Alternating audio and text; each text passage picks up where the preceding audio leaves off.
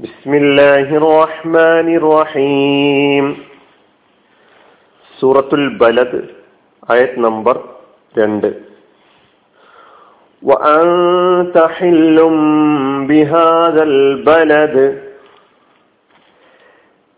നീ ഈ നാട്ടിൽ താമസിക്കുന്നവനായിരിക്കെ നീ ഈ നാട്ടിൽ താമസിക്കുന്നവനായിരിക്കെ ഒന്നാമത്തെ ആയത്തിൽ നാം പഠിച്ചത്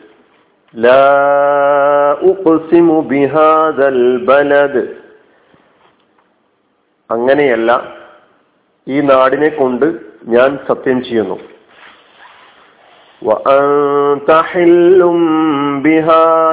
ബലദ്. നീ ഈ നാട്ടിൽ താമസിക്കുന്നവനായിരിക്കെ. നീ ആയിരിക്കെ ഹെല്ലും. ഹെല്ലുൻ താമസിക്കുന്നവൻ. ബിഹാദൽ ബലദ് ഈ നാട്ടിൽ.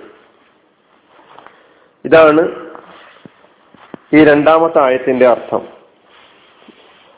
അൻസയിൽ ആദ്യം നാം കാണുന്ന വാവ് അത് ഹാലിന്റെ വാവ് എന്നാണ് പറയുക. വാവുൽ ഹാൽ. അൻത ഹില്ലും ബിഹാദൽ ബലദ് എന്ന ഈ സെന്റൻസിനെ ഈ ജുംലയെ ജുംലത്തുൻ ഹാലിയത്ത് ആക്കി മാറ്റുന്ന വാവാണ്. ഹില്ലുൻ അൻതയുടെ അർത്ഥം നമുക്കറിയാം നീ എന്നാണ് അർത്ഥം. ഹില്ലുൻ താമസിക്കുന്നവൻ. മുഖീമുൻ അല്ലെങ്കിൽ ഹാലുൻ ബിഹാദൽ ബലദ് ഈ നാട്ടിൽ ബഹില്ലുൻ താമസിക്കുന്നവൻ. ഹല്ല യഹില്ലു യഹുല്ലു ഹല്ല യഹില്ലു എന്നും ഹല്ല യഹുല്ലു ഹുലൂലൻ ഇറങ്ങുക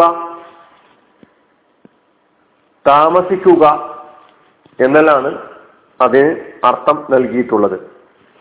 അങ്ങനെ വരുമ്പോൾ ഹില്ലുൻ എന്നതിന്റെ അർത്ഥം മുഖീമുൻ താമസിക്കുന്നവൻ. ഹല്ല യഹില്ലു ഹില്ലൻ. അനുവദനീയമാവുക. ഹല്ല യഹില്ലു ഹില്ലൻ. ഹല്ലക്ക് അമാലയ ഫേലിന് അങ്ങനെ ഒരു അർത്ഥമുണ്ട്. അനുവദനീയമാവുക. ഇപ്പൊ ഈ രണ്ട് അർത്ഥങ്ങളും മുന്നിൽ വെച്ചുകൊണ്ട് ഹില്ലുൻ എന്ന പദത്തിന്. നാം ആയത്തിന്റെ അർത്ഥത്തിൽ താമസിക്കുന്നവൻ എന്നാണ് അർത്ഥം പറഞ്ഞിട്ടുള്ളത്. ഏതായിരുന്നാലും ഈ ആയത്തിന്റെ വ്യാഖ്യാനത്തിൽ തഫ്സീറിൽ മുഫസ്സിരിങ്ങൾ മൂന്നർത്ഥങ്ങൾ നൽകിയിട്ടുണ്ട്. ബലദ് എന്നതിന്. അതിലൊന്ന് പ്രവാചകരെ താങ്കൾ ഈ നാട്ടിലെ താമസക്കാരനാകുന്നു താങ്കൾ ഇവിടത്തെ താമസക്കാരനാവുക എന്നത് ഈ പട്ടണത്തിന്റെ ഈ മക്കയുടെ മഹത്വത്തിന് മാറ്റുകൂട്ടുന്നു. അപ്പൊ അങ്ങനെ വരുമ്പോൾ മുക്കീം എന്ന നിലക്കുള്ള തഫ്സീർ താമസിക്കുന്നവൻ താമസക്കാരൻ. താങ്കൾ ഇവിടെ താമസിക്കുന്നത് നിമിത്തം ഈ മക്ക പട്ടണത്തിന് മഹത്വമേറുന്നു. ഇതാണ് ഒരർത്ഥം. രണ്ടാമത്തെ അർത്ഥം വൻതഹില്ലും ബിഹാദൽ ബലദ് എന്ന് പറയുമ്പോൾ ഈ പട്ടണം ഈ മക്ക പട്ടണം വിശുദ്ധമാണ്.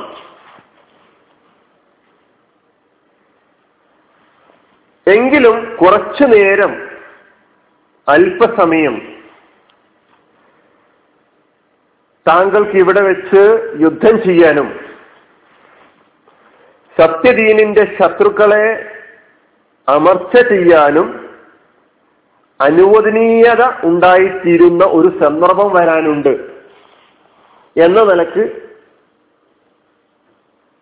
രണ്ടാമതൊരു വിശദീകരണം. അല്പസമയമെങ്കിലും താങ്കൾക്ക് അങ്ങനെ ഒരു അനുവാദം ലഭിക്കുന്ന ഒരു സന്ദർഭം വരാനിരിക്കുന്നു.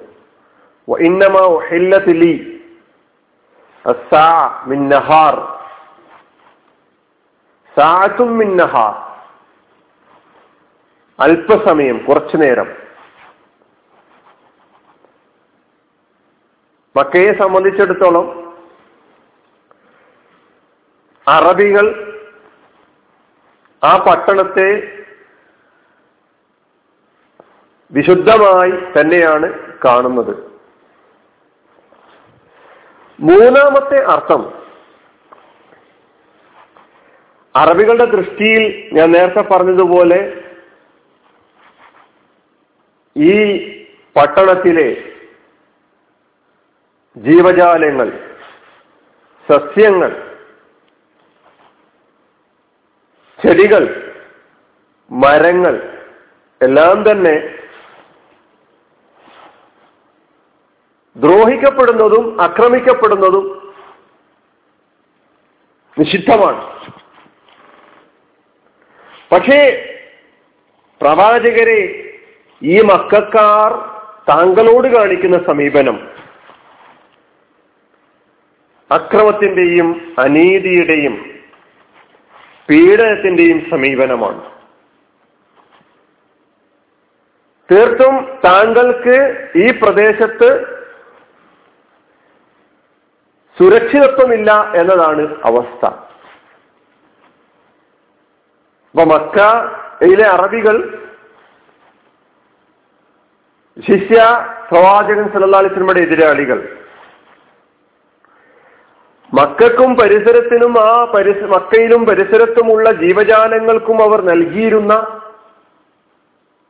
പവിത്രത. അവയെ ആക്രമിക്കുക എന്നത് നിഷിദ്ധമാണ്. എന്നിട്ടും പ്രവാചകരെ താങ്കളോടുള്ള ഇവരുടെ നിലപാട് അക്രമത്തിന്റെയും അനീതിയുടേതുമാണ്. അപ്പൊ താങ്കളുടെ രക്തം അവർ അനുവദനീയമായി കാണും. ഇങ്ങനെ മൂന്ന് അർത്ഥങ്ങൾ ഈ ആയത്തിന് നൽകപ്പെട്ടിട്ടുണ്ട്.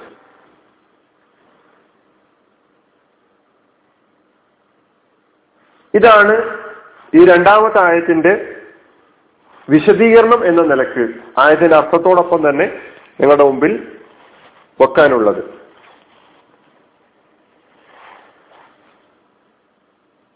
ബാക്കി ആയത്തുകൾ നമുക്ക് തുടർന്ന് പഠിക്കാം. വാഹൃദാവാന അനിൽഹമുല്ലാ റബിലാലമി അസ്സാം വലൈക്കും